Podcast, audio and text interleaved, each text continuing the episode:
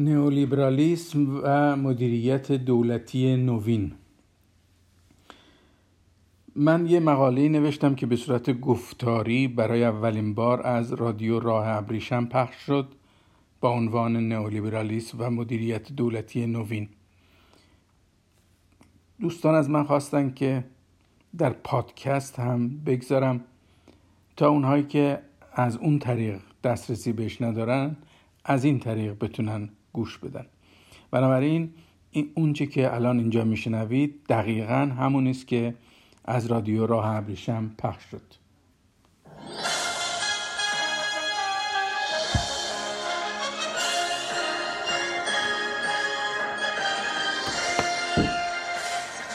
گزارش هفته رادیو راه ابریشم. نئولیبرالیسم و مدیریت دولتی نوین. این روزها بحث نئولیبرالیسم در رسانه های مختلف مطرحه و بنا به پیشنهاد چند تن از دوستان من هم تصمیم گرفتم درک خود از نئولیبرالیسم رو بنویسم و در اختیار دوستان بذارم تا امکان گفتگو و نقد این پدیده رو گسترده تر بکنیم. در صحبتی که با مدیریت رادیو راه ابریشم داشتیم قرار شد که این کار رو من به شکل گفتاری انجام بدم تا به صورت یکی از برنامه های گزارش روز رادیو راه ابریشم پخش بشه.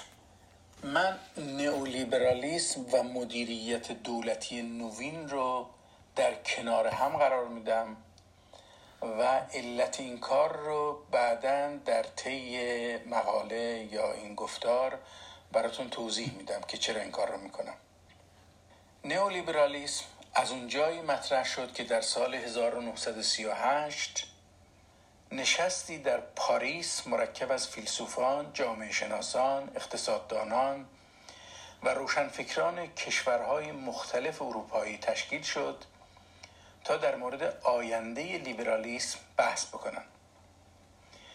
این افراد همه به آین لیبرالیسم معتقد بودند و نگران آینده لیبرالیسم بودند و می‌خواستند بر حسب نیاز زمان اون چرا که لازمه تغییراتی در لیبرالیسم انجام بدن تا این واژه و این ایدولوژی بروز بشه.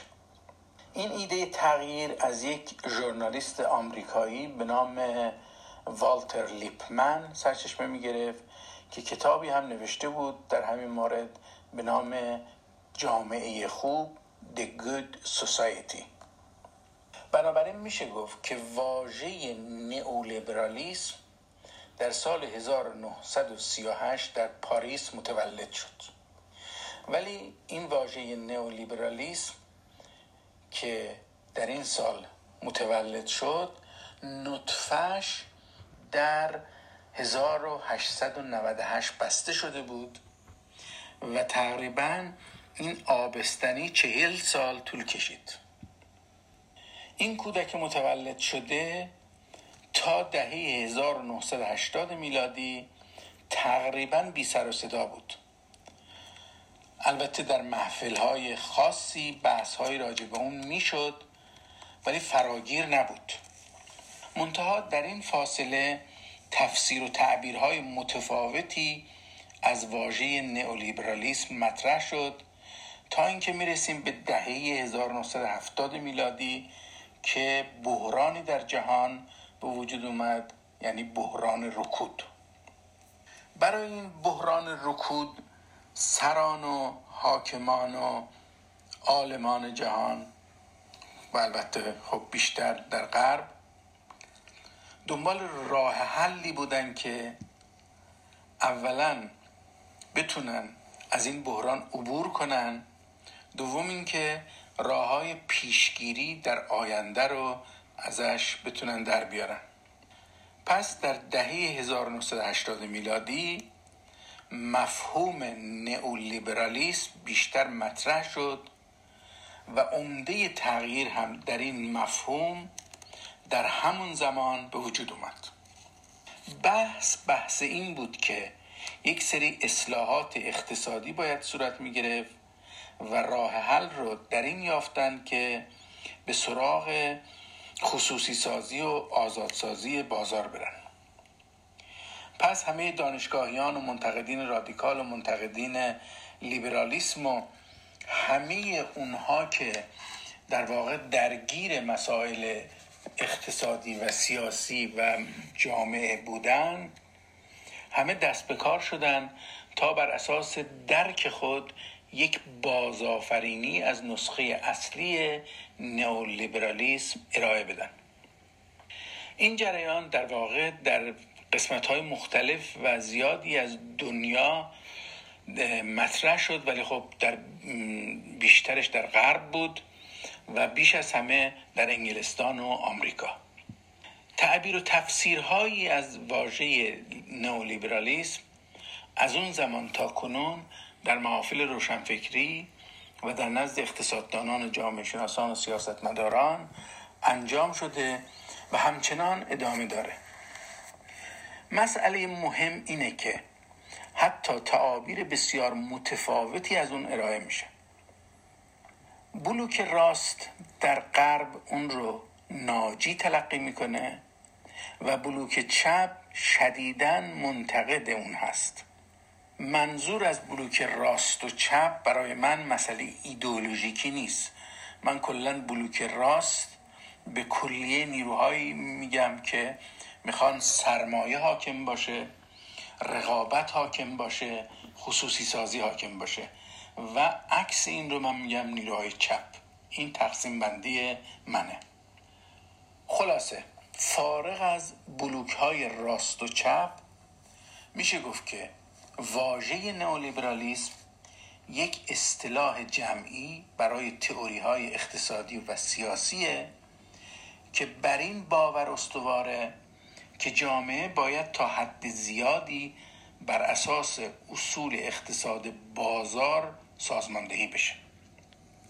بر اساس این تعریف افراد و سازمان هایی که به نئولیبرالیسم باور دارن در پی خصوصی سازی بنگاه های واقعی بوده و سعی بر این دارن که بخش های مختلف دولتی رو خصوصی کرده و مداخله دولت در اقتصادهایی که بر مبنای مالیات و غیره باشه رو از بین ببرن.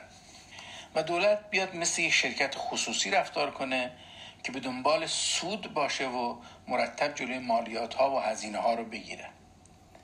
و طوری بنا بشه که دولت کنترل کنه که مثلا کدوم نهاد بیمارستانی و درمانی و آموزش پرورشی و غیره و غیره و بر اساس یک روش رفاه عمومی رفتار بکنه یعنی اینکه بیاد مانع این بشه که این کار بکنن. و مسئله این باشه که هر نهاد مثل در واقع یک دکان تجاری باشه. من می‌تونم اینجوری تعبیر کنم. یک دکان تجاری باشه که کارش چی باشه؟ مرتب هزینه ها رو کم کنه و میزان سود رو ببره بالا. و اینکه چه مقدار در این میان انسان ها متضرر میشن اصلا هم مهم نباشه. چرا که مسئله دو چیز مهمه. میزان در واقع پایین آوردن کاهش هزینه ها و بالا بردن افزایش در واقع سوددهی. خب پس می‌تونیم بگیم که ما الان در یه جامعه نئولیبرال زندگی می‌کنیم که این در سراسر دنیا با درجات متفاوت و با اشکال مختلفی خودش رو نشون میده. ولی خب در دنیای غرب به شکل حادتری وجود داره.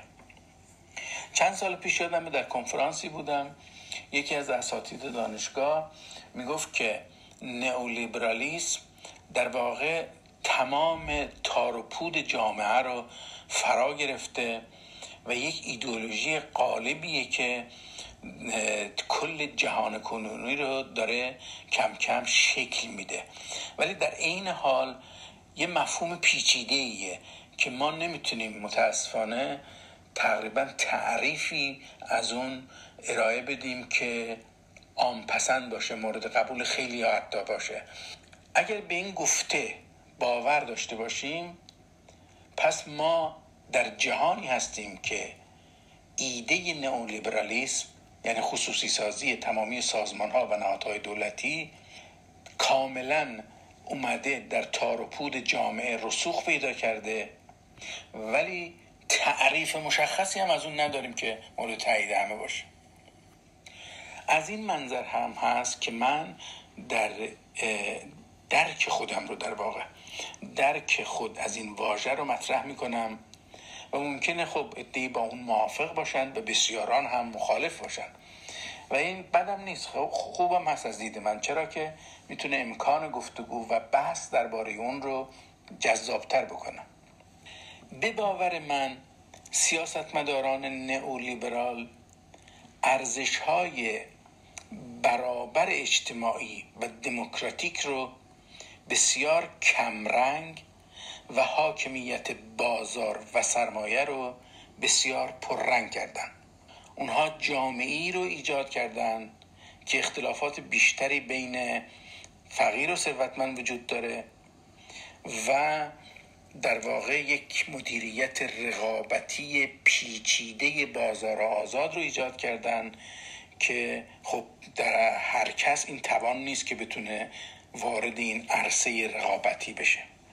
برای همینه که ما می‌بینیم جوامع غربی به ویژه اسکاندیناوی که بر پایه رفاه عمومی استوار بوده با روی کار اومدن سیاستمداران نئولیبرال اون فرم و محتوای رفاه عمومی به مرور کمتر و کمتر میشه و در قیاس جهانی هم می‌تونیم بگیم که ما شاهد افزایش فاصله طبقاتی بین قشرهای مختلف اجتماعی هستیم.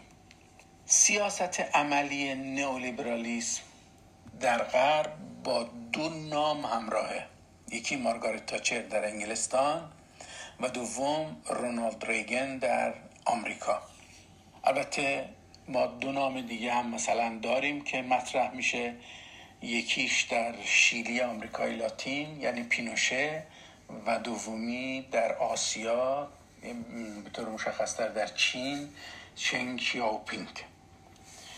هیچ کدوم از این چهار نفری که نام برده شد در واقع به ایدئولوژی نئولیبرالیسم باور ندارن و در واقع نئولیبرال نمیشه به اینها گفت از نظر ایدئولوژیکی.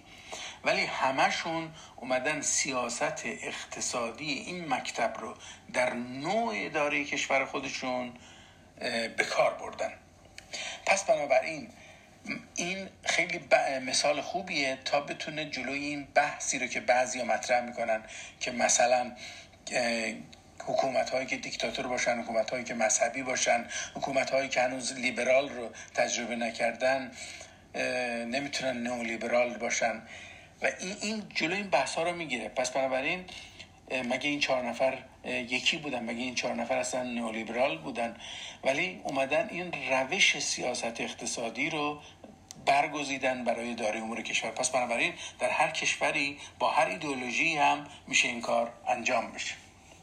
خب در دنیای علم هم ما نظریه پردازی نظریه پردازانی داشتیم که اومدن این مفهوم رو قنا بخشیدن همین مفهوم نئولیبرالیستی. و بر اساس اون سیستم خصوصی سازی و بازار آزاد رو رواج دادن. از جمله آنها می توان از افراد زیر نام برد. میلتون فریدمن فردریش آگوست فون هایک لودویگ فون میزس که بازار آزاد رو اینها آمدن ستودن و دولت ها رو تشویق به اجرای چنین سیاستی کردند این نظریه پردازان بر این باور بودند که دولت ها باید دخالت مستقیم در اقتصاد رو به حداقل برسونن و وظیفه دولت باید از طریق قانونگذاری و مقررات محدود بشه به تضمین رقابت و خصوصی سازی بیشتر. سیاستمداران نئولیبرالیسم به بودجه کشور خیلی توجه داشتن و جابجایی هایی می‌کردن و می‌کنن. مثلا بودجه دفاعی و حمل و نقل رو زیاد می‌کنن و بودجه کمک های اجتماعی و رفاهی و بهداشتی و آموزش پرورشی رو کم می‌کنن. بر اساس تئوری اینها دولت باید پول رو برای تسهیل بازار خرج کنه نه مثلا برای بهداشت و درمان. چرا که به باور اونها حتی اگه به زبان نیارن بهداشت و روان در واقع به عنوان یک تومور سرطانی که باید به شدت کنترل بشه تا از هدر رفتن هزینه ها جلوگیری بشه.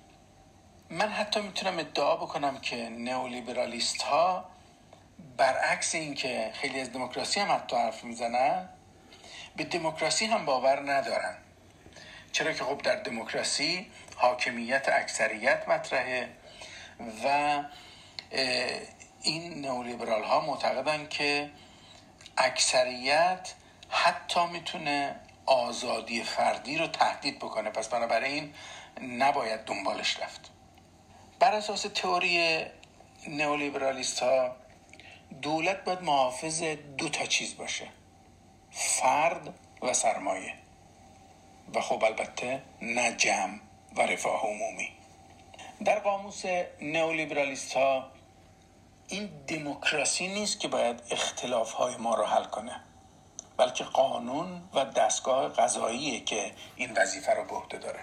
خوشبختانه در دنیای امروز و در قرن 21 ما می‌بینیم که نیروهای مردمی بلوک چپ از میان روشنفکران و سیاستمداران و نیروهای کارگری و دانشجویی به خوبی خطرات نئولیبرالیسم رو درک کردن و با سیاست ها و کارکردها و عملکردهای نئولیبرالی دولت هاشون مخالفت می‌کنن. و این آغاز بسیار خوبیه که البته چالش های وسیعی هم در کنار خود داره. من می‌خوام فقط به یک چالش اشاره بکنم.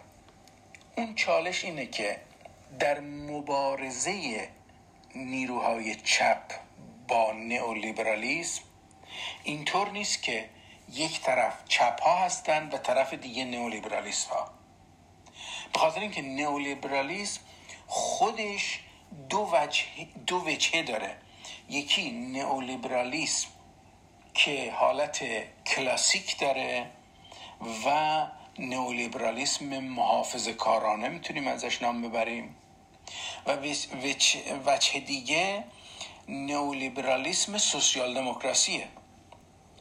که خب این شاید برای بعضی اصلا قابل هضم نباشه. یعنی چی؟ پس نئولیبرالیسم با سوسیال دموکراسی چجوریه و اتفاقا همین مسئله همینه. اینجاست که چالش به وجود میاد. به خاطر اینکه نیروهای واقعی چپ می‌بینن که سوسیال دموکرات ها در کشورهای مختلف توی سیاست هاشون با اینکه در خیلی جاها می‌تونن در بلوک چپ قرار بگیرن. مثلا در بحث های پارلمنتاریستی و غیره. ولی خیلی مواقع میان یه سیاست به نعل و به میخ هم پیشه می‌گیرن و برای اینکه مثلا بخوام بیان حالا رأی جمع کنن یا اینکه مثلا نیروهای متفاوتی توشون هست که اونها زورشون میچربه به حال میان یک شعارهایی رو مطرح می‌کنن که همون محافظ کاران دارن.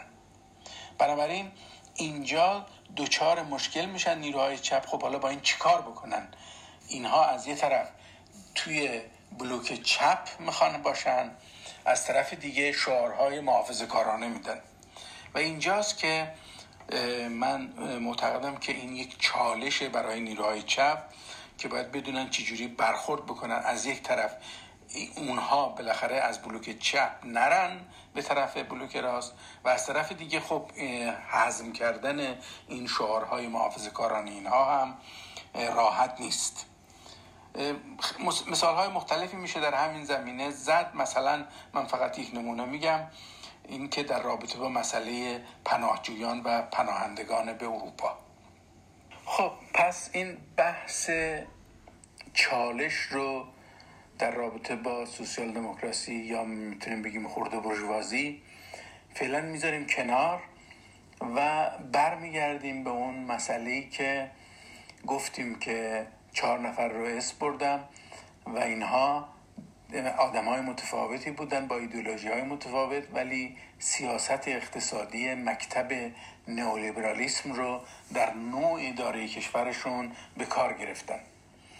بنابراین اگه در واقع آدم می‌خواد بشناسه نیروهای متفاوت رو در کشورهای مختلف می‌تونه این معیارها رو به کار ببره تا اینها رو بتونه راحت تر بشناسه.